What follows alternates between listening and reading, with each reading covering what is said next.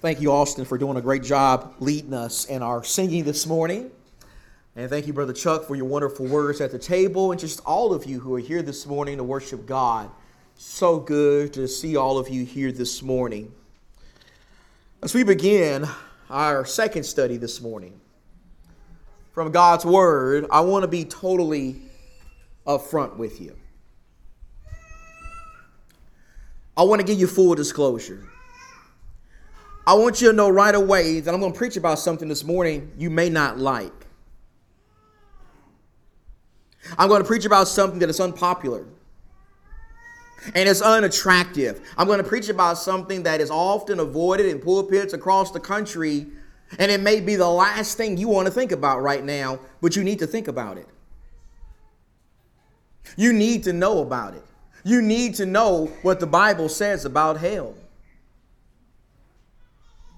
You need to know what the Bible says about hell. And I'm going to tell you if there is any subject that people want to avoid in the religious world today, it's this subject right here, right? It's a subject of hell.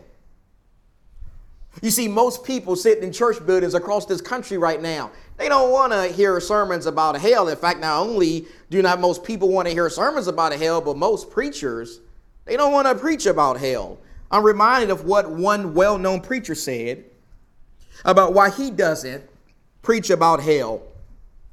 This man is a preacher or a pastor of a church of over 42,000 people and he says this. He says quote my approach is not hellfire and brimstone because people are already beaten down by life and they have too much guilt and I want to lift them up. That's why he doesn't preach about hell. And then another preacher said that he has not mentioned hell in a sermon in the last 25 years. And still another preacher said that he doesn't even mention the word hell in any of his sermons because if he did, he knows that people in his church would faint. So many preachers don't want to preach about hell. And so many people don't want to hear sermons about hell. The question is, what about you? What about you and your life right now? Are you like so many people in our culture and society today? Are you like so many people who like to duck and dodge and avoid hearing what the Bible says about hell? Or are you different? Are you unique? Are you somebody here this morning who wants to hear the full counsel of God? If you remember last week from this pulpit, I preached a sermon to you about heaven, didn't I? I gave you a sermon on heaven last week. I actually answered four questions that a lot of people have about heaven. I gave you numerous scriptures from the Bible that I believe verify to us that heaven is real and it's wonderful and amazing, and we're going to know each other in heaven, and we can actually live there forever because of the forgiveness of Jesus. I truly hope that you were encouraged and motivated by that sermon to want to go to heaven above anything else, but to give you a complete picture of what the Bible tells us about the afterlife, I can't just preach to you about heaven. I can't just preach to you about the place where God is and, and where Jesus is. No, if I'm going to give you a complete picture of what the Bible says about the afterlife, then I got to also preach to you about the other place. I got to also preach to you about hell. I got to also give you four things that you need to know about hell. And the first thing you need to know is this the first thing you need to know about hell is hell is real. Hell is real. I got to start here this morning because, believe it or not, but an increasing number of people in our society don't believe this. They don't believe in the reality of hell. They don't believe that hell is a real place. In fact, in a Gallup poll that was conducted just this year, it was revealed that belief in God, Satan, angels, heaven, and hell are at a 23 year low here in America.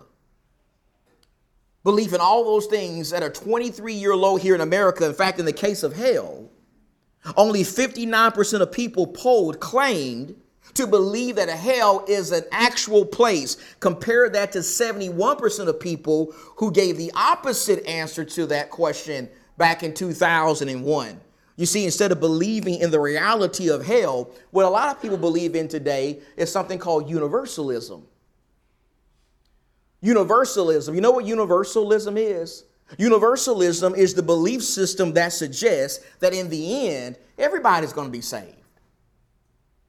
Everybody's going to go to heaven. Everybody's going to end up with God forever. A well known evangelical preacher from Michigan named Rob Bell actually promoted this very idea in his best selling book entitled Love Wins, a book about heaven, hell, and the fate of every single person to have ever lived. You see, in this book, Rob Bell essentially suggests that ultimately everybody's going to be saved. Everybody's going to end up in heaven. No matter what spiritual condition we die in, we're all going to end up in the same place. That is essentially what universalism is. And a lot of people, more and more people, are believing in that doctrine. But not only do some people believe in universalism, some other people believe in annihilation annihilation. Annihilation is the idea that if you die in your sins, you won't actually end up in a place called hell. Instead, your soul will just be destroyed.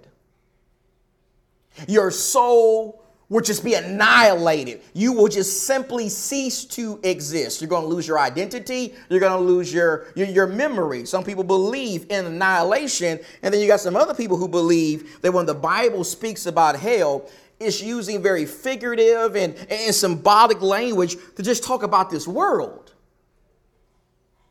They say that when the Bible speaks about hell, hell represents this world and all the sinful stuff going on in this world. You may hear people say from time to time, we're living in hell on earth. These are just a few beliefs that people hold to. In the world today, and I want to suggest that all of this is wrong. It's all wrong. It's all unscriptural and it's unbiblical. It's not what the Bible says at all. And so, do you want to know what the Bible says? You want to know what this book says? I want to ask you to go in your Bible, please, to Matthew chapter 5. And I'm going to read to you right now a lot of scriptures. And I'm going to ask you to turn to these scriptures. I know that I could put these scriptures on the slide and make it very convenient for you, but I don't want to do that. I don't want to do that for you because here's why. I like for people to turn in their Bible because there's value to turn into the Bible. It's good for our young people. It's good for our kids. It's good for the new converts. It helps people get familiar with the Bible. We got to be careful getting away from this idea of turning to, to scriptures. We got to turn to the scriptures. And so I want to hear Bibles going. If you brought your Bible this morning, I hope you brought it, brought it for a reason. Let's use it actually. And so let's go in our Bible to Matthew chapter 5. I'm going to put a lot of scriptures on here, so stay with me here. In Matthew chapter 5, in the Sermon on the Mount, Jesus says this in Matthew chapter 5 and verse number 21.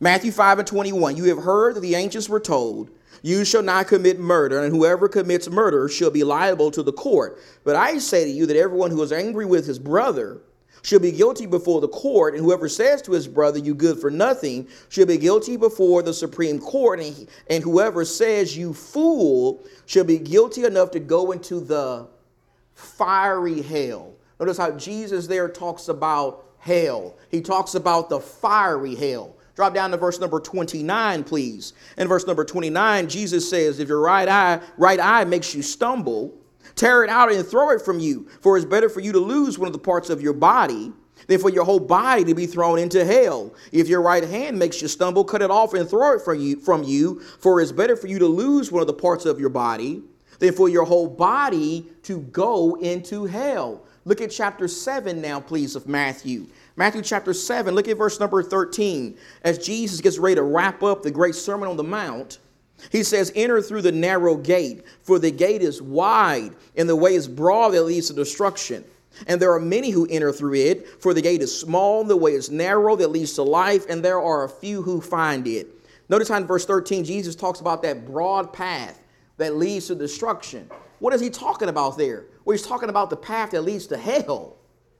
He's talking about the path that leads to eternal spiritual destruction. Jesus is talking about hell in verse number 13. And then go in your Bible to Matthew chapter 10. Matthew chapter 10, look at verse number 28. In Matthew 10 and verse 28, Jesus says, Do not fear those who kill the body but are unable to kill the soul, but rather fear him who is able to destroy both body and soul, or soul and body in hell. When you go to Matthew chapter 23, remember when Jesus was rebuking the Pharisees for their hypocrisy? And in Matthew 23, and in verse number 15, Jesus says, Woe to you, scribes and Pharisees, hypocrites! Because you travel around on sea and land to make one proselyte, and when he becomes one, you make him twice as much a son of hell as yourselves. In verse 33, he says, You serpents, you brood of vipers, how will you escape the sentence of hell? Let me give you one more place to turn to, please. Let's get some Mark in here. These are all Matthew passages, and we could stop there, but just look at what Mark tells us in Mark chapter 9 and verse 42. In Mark chapter 9 and in verse 42, Jesus says, Whoever causes one of these little ones who believe to stumble. There, Jesus talking about his people, the children of God. If we cause a child of God to stumble and lose their faith, Jesus says it's not going to be good for us. He goes on to say it would be better for him if with a heavy millstone hung around his neck he had been cast into the sea. If your hand caused you to stumble, cut it off. It is better for you to enter life crippled than having your two hands to go into hell and to the unquenchable fire, where the worm does not die and the fire is not quenched. If your foot causes you to stumble, cut it off. It is better for you to enter life lame than having your two feet to be cast into hell, where the worm does not die and the fire is not quenched. If your eye causes you to stumble, throw it out. It is better for you to enter the kingdom of God with one eye than having two eyes to be cast into hell, where the worm does not die and the fire is not quenched. Do you see the point of all those verses? You see the common thread that just kind of weaves its way through all those verses. Notice how in all those verses we see that according to the Bible, hell is real. Hell is a real place. It is a real, actual place where real, actual people or actual souls are going to be. The Bible announces this clearly and emphatically over and over again. In fact, notice how Jesus, Jesus announced this clearly and emphatically over and over again. Do you see that? Do you see who's doing the talking here in all these verses? I did that on purpose. Notice how in all these verses, Jesus is the one doing the talking. Jesus is the one doing the preaching. Jesus is the one saying that hell is real and not just some people are going to end up there. Jesus says most people are going to end up there. Jesus is preaching about hell in all these verses. In fact, the truth is, and listen carefully, no one in the entire Bible preaches more about hell than Jesus. Jesus actually preached more about hell than all the other preachers in the Bible combined, and it's not even close. Jesus preached more about hell than the Old Testament prophets and more about hell than all the apostles. More than anyone else, Jesus exposed the fact that hell is real and it is operating, and most people are going to end up there. The question is do we believe Jesus? Do we believe the preaching of Jesus? I submit that you must believe in hell if you're going to truly believe in Jesus. I submit that you cannot reasonably believe in Jesus while also denying the existence of hell. You cannot do that because hell was a big part of Jesus' ministry.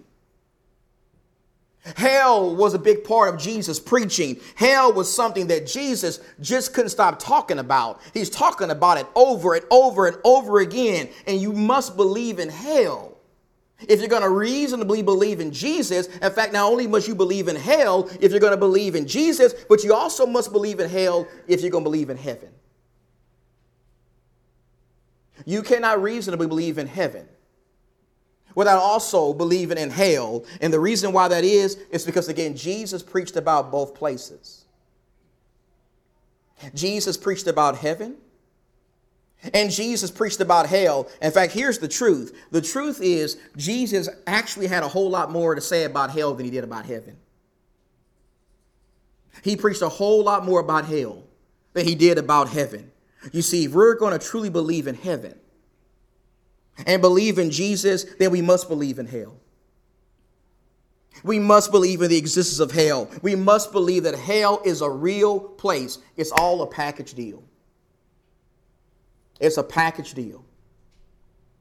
The Bible says that hell is real, and one of the reasons why hell is real is because God's justice demands it. God's justice demands hell. You ever thought about that before?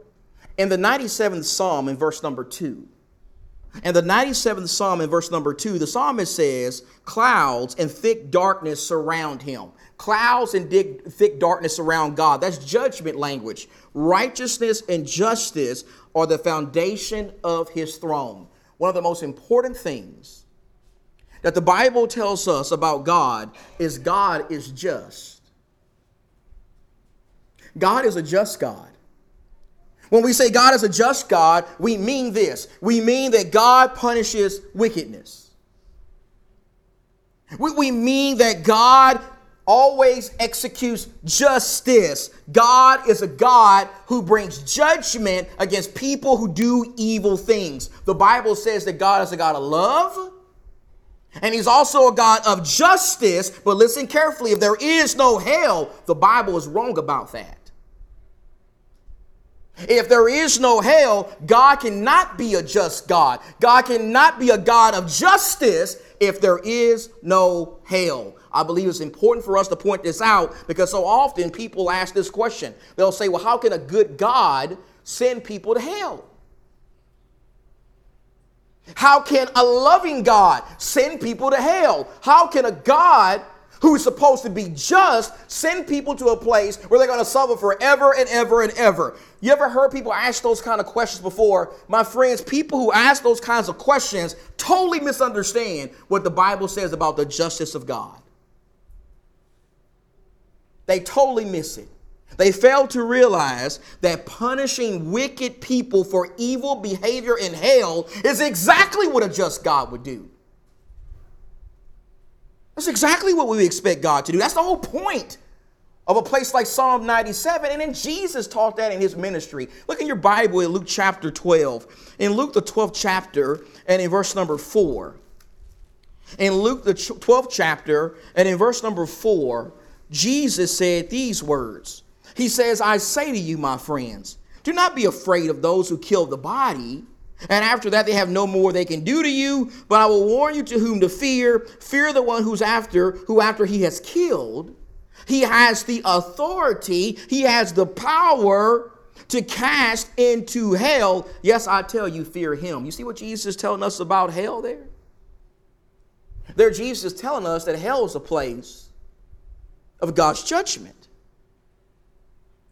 It is a place where evildoers are punished. It is a place where wicked people experience a punishment far worse than any punishment they could ever experience in this life. That's what the Lord is saying there about hell. And I believe there are two points of application we need to take away from that. First, and please listen carefully, we need to appreciate the fact that because there is a place called hell, wicked people don't ever truly get away with their wickedness.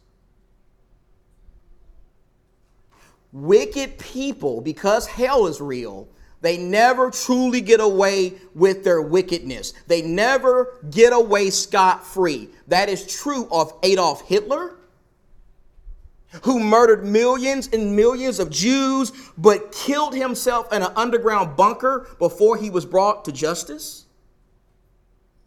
It is true of the terrorists who flew planes into the World Trade Center on 9 11 and killed thousands and thousands of people and even killed themselves. It is true of all those people we hear about on the news who go into churches and schools and grocery stores and they murder dozens and dozens of people, but then they turn the gun on themselves to take their own lives before they're brought to justice. You see, while all those people are able to escape, facing human courts and human judges and juries and justice in this life because of the reality of hell, they won't escape God's judgment. They won't escape God's judgment in eternity. They won't escape experiencing punishment from the ultimate judge who is God. You see, the wicked will receive punishment from God in hell. And the main reason why that is, is because sin is serious. Sin is serious business to God. In fact, sin is so serious to God that we need to understand that hell isn't just for the suicide bombers. And it isn't just for people like Adolf Hitler, and it isn't just for people who, who go into churches and grocery stores and schools and murder dozens and dozens of people and then kill themselves. No, hell is for all people who die in their sins. Hell is for all people who choose to defy God and reject his standard for their lives. That is exactly what the Apostle Paul says in Romans chapter 6 and verse 23, where Paul says, The wages of sin is death. Spiritual death. Spiritual death and hell. Hell is real. And one of the reasons why it is real is because the justice of God demands a place like that. And I want to tell you, thirdly, you don't want to go there. You don't want to go to hell. And I got to address this point because for so many people, they seem to have misunderstandings about hell. As I said before, for many people, for an increasing number of people, they believe that, that in hell they're just going to be annihilated. They believe in annihilation. They believe that when in hell, their soul is just going to be destroyed, it's going to be incinerated, and they're just going to cease to exist. Now, that would be great if that was true. You live a wicked life, and all you got to do is get blown up. You just you won't, you won't know you ever existed. That'd be a good thought. And a lot of people believe that. And then you got some other people who believe that, that hell is bad. I mean, it's horrible, but one day they're going to be able to get out of there. I mean, maybe they'll be able to get out in 10,000 years or, or 10 million years or 10 billion years or 10 zillion years. Again, that would be a pretty good thought. I mean, one day you'll be able to get out of hell. Some people believe that. But then some people also believe that in hell, you're just going to have one big party. Going to be a big old party going on in hell. You're to be able to hang out with your favorite rock stars and your favorite rappers and your favorite celebrities from Hollywood and all your sinful friends. And guess what? The devil, well, he's to be running the show. The devil's to be in charge. He's to be sitting on a throne supervising everything while everybody just has a good old time. A lot of people believe those kinds of things, and all of those things are wrong. They're absolutely wrong. They're not even remotely close to what the Bible says about hell. You see, according to the Bible, you don't want to get anywhere close to hell. You don't want to see hell. You don't want to feel hell. You don't want to smell hell. You don't want to spend 10 seconds in hell, let alone 10 million or 10 trillion or 10 zillion years. You don't want to spend any amount of time in hell, and I know that because Jesus said so. You see, according to Jesus, hell's not a place of fun and partying with your favorite rapper or your favorite Hollywood celebrity. Instead, hell's a place of suffering. It's a place of suffering. It's a place of suffering so bad that we can't possibly imagine it.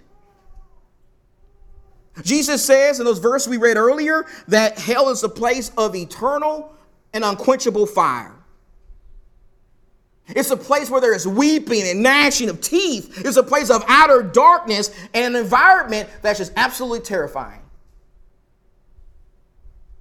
Hell's a place of suffering. And it's also a place where a lot of bad people are going to be. In Revelation chapter 21 and verse 8, the Bible says that in hell, the unbelieving people will be there. Your atheists are going to be there. Your agnostics are going to be there. Your people who just spoke with their mouth, they believed in God, but in their actions, they didn't believe in God. They're going to be there along with the murderers, along with the sorcerers, along with the liars. In fact, not only will those kinds of people be in hell, but the Bible says the devil is going to be there. The devil's going to be there with his angels. Did you notice Brother Jonathan read that for us this morning in Revelation chapter 20? I'm going to Revelation 20 and I'm looking at verse number 10 in Revelation 20 in verse number 10. The Bible says, And the devil who deceived them was thrown into the lake of fire and brimstone where the beast and false prophet are also, and they will be tormented day and night forever and ever. Notice how, according to that verse, the devil's not running the show in hell. He's not running the show. He's not in charge. He's not sitting on a throne with a pitchfork telling everybody what to do and making sure everything goes smoothly. No, the Bible says that when the devil gets to hell, he's going to be suffering like everybody else. He's going to be burning and suffering like all the other people who are there. He's going to be experiencing torment and God's wrath and judgment. That's what the Bible says. There's going to be a lot of suffering going on in hell, including for the devil. And I want you to notice that all of that's going to be forever. Do you see that at the end of verse 10 there in Revelation 20? Tormented day and night, forever and ever. You see that? I'm reminded of what Jesus said in Matthew 25. If you will look with me, please, at Matthew 25 and verse 46. In Matthew 25 and verse number 46, Jesus has given us a judgment day scene and in this particular scene, the main thing under consideration when people stand before him is did they help people? Did you help people? Did you visit the sick? Did you help the poor? Did you use your resources to bless other people? That's the main thing under consideration from verses 31 through the rest of that chapter. That's what Jesus is judging people on in this scene. And when it comes to the people who did not help others, who were selfish and stingy, like that rich man from Luke 16.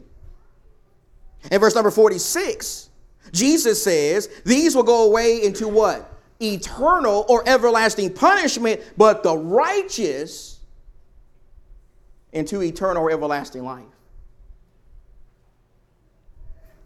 Notice Jesus doesn't say anything about hell being a place of annihilation. Do you see that?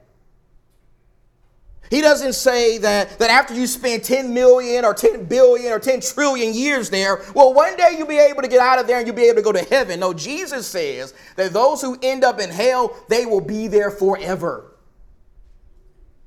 They will receive everlasting punishment. Their suffering will never end. That is horrible, but that's not the worst thing about this place.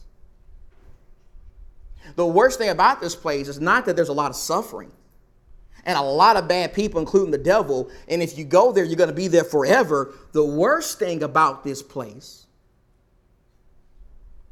is the fact that God is not there. God is not anywhere in hell. And I want to show you that from the Bible. You're still in Matthew. Look at Matthew chapter 7, verse 21. Matthew chapter 7 and verse 21. Again, we have a judgment day scene here. And Jesus says in Matthew 7 and verse 21 Not everyone who says to me, Lord, Lord, will enter the kingdom of heaven, but he who does, he who does the will of my Father who's in heaven will enter. Many will say to me on that day, the judgment day, Lord, Lord, did we not prophesy in your name, and in your name cast out demons, and in your name perform many miracles? And here's the key, verse 23 And then I will declare to them, I never knew you and here is one of the most frightening words in all the Bible Depart. Depart from me, you who practice lawlessness. Hell is a place where people are told to depart from the presence of God. They're told to depart from the presence of Jesus. It doesn't get any worse than that. And Paul makes this point in Second Thessalonians chapter 1. I'm going to Second Thessalonians chapter 1 and in verse number 8 as Paul talks about what's going to happen on the judgment day when the Lord comes back. In Second Thessalonians chapter 1 and verse 8, Paul says that when the Lord comes back, he's going to be dealing out retribution, judgment to those who do not know God and to those who do not obey the gospel of our Lord Jesus Christ. These will pay the penalty of what? Eternal destruction away from the presence of the Lord and from the glory of his power. Notice how the worst thing about hell, the worst thing about hell, and if you don't take anything else home this morning, take this home with you.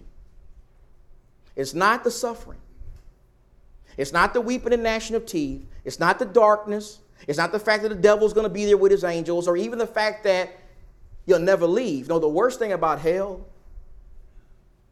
is God is not there.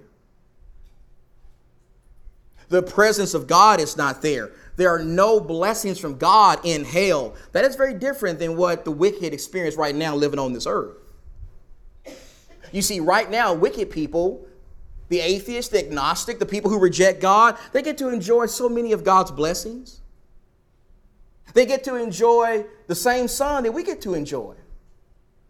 They get to enjoy the same rain, the same moon, the same stars. They get to enjoy the same Grand Canyon and the same oceans and rivers and lakes and mountains. They get to enjoy so many of the same things that believers get to enjoy, but it's not going to be that way in hell. In hell, the wicked will not experience any part of God or any part of his blessings. You see, just like the best thing about heaven is the fact that in heaven God is there, the worst thing about hell is the fact God is not there. God's presence is not there. God's goodness is not there. God's provisions that we all enjoy, even right now, they are not there. You don't want to go to hell. But I want to close by saying you can go there. You can go there. You can actually spend eternity in hell, and not because you're predestined to go to hell, like the Calvinists suggest. And not because God wants you to go to hell. No, God doesn't want anybody to be lost. God doesn't want anybody to be in hell in Matthew 25 and verse number 41, Jesus says that hell wasn't originally created for us. Instead, it was originally made for the devil, the devil and his angels. God doesn't want us to be in hell. See, if you spend eternity in hell, it won't be because of God or because you are predestined to go there like the Calvinists falsely suggest. No, it's going to be because if we end up in hell, it's going to be because we chose to go there. We chose to go there. And are you still in Second Thessalonians 1? Last passage, verse 8. Again, verse 8. When Jesus comes back, he's going to be dealing out retribution to those who do not know God and to those who what? Do not obey the gospel of our Lord Jesus Christ. These will pay the penalty of eternal destruction away from the presence of the Lord and the glory of his power.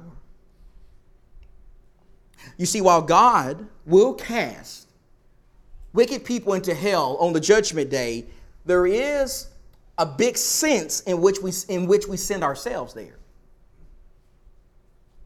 We send ourselves there. How do we send ourselves there? Well, we send ourselves to hell because of our choices, because of our decisions, because we choose to rebel against God and choose to live our own lives and refuse to study His Word and, and refuse to apply His Word to our lives. You see, we got to understand something this morning. We got to understand that in addition to people like Adolf Hitler, and Saddam Hussein and Osama bin Laden and people who hurt children and sell drugs and fly planes into buildings and do all kinds of other things that I think we all will agree are extraordinarily wicked, we also could end up in this place. We also could end up in hell. We could end up suffering in hell for eternity. In fact, I believe with every fiber of my being that if any of us do end up in hell, our experience there is going to be worse than anybody else's. If any of us end up in hell, our experience for eternity will be worse than anyone else's because we're going to be there knowing that we didn't have to be there. We didn't have to be there. We're going to be there knowing that we went to church every Sunday. And we heard a lot of sermons And we went to a lot of Bible classes and we heard sermons preached from the pulpit over and over again. And we read our Bibles from cover to cover. And some of us were even raised by godly Christian parents, but none of that ever truly impacted our hearts. None of that ever truly impacted our choices. Either we never chose to repent and be baptized for the remission of our sins. We just heard all these sermons and we just sit there in the pew and we said, I'm not getting baptized. And then we go to hell. Or we foolishly leave the Lord as Christians and we never come back to Him. Or we just live, live hypocritical lives and we think we're fooling God. And eventually we die in our sins. We need to understand that we can actually go to this place. And I know that's not easy to hear. I know that.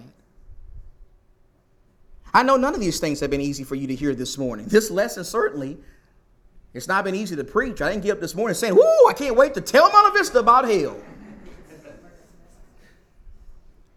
It's not an easy sermon to preach. But I had to preach it. I had to tell you four things about hell. You know why? Because I love all of God's word. And I love you. And I want to help you avoid being there for eternity. In fact, this brings me to some good news. Some good news I want to share with you. I've been giving you a lot of bad news today. Can I close by giving you some good news? I want to give you some good news. I want to give you the best news I could ever give you in your whole life. The best news I could ever give you is while you could end up in hell, while I could end up in hell, we don't have to end up in hell. We don't have to be in hell because of Jesus because of what Jesus did at the cross. Because Jesus died on our sins, died for our sins, and was raised from the dead. Because Jesus came to this earth, lived a perfect life as a man, and did the work of God, and he came to save us from this place. Jesus came to save us from hell. And my final question this morning is Are you following Jesus? Have you been forgiven by Jesus? Because if you're going to avoid hell, my friends, you're not going to be able to avoid it on your own. I can't avoid hell on my own. We all need Jesus. We need to be, as the song says, washed in the blood of Jesus. And so if there's someone here this morning who needs to do that, who needs to repent of sin because of your faith in Christ and be baptized for the forgiveness of your sins. Or if there's someone here this morning and you are a Christian, but you're off that narrow path that leads to eternal life, if you need to repent and get back on that path so you can avoid being somewhere that you have no right going to, whatever we need to do this morning to help you get right with Jesus, the only one who can save us from hell, come to the front right now. Let's stand, let's sing together.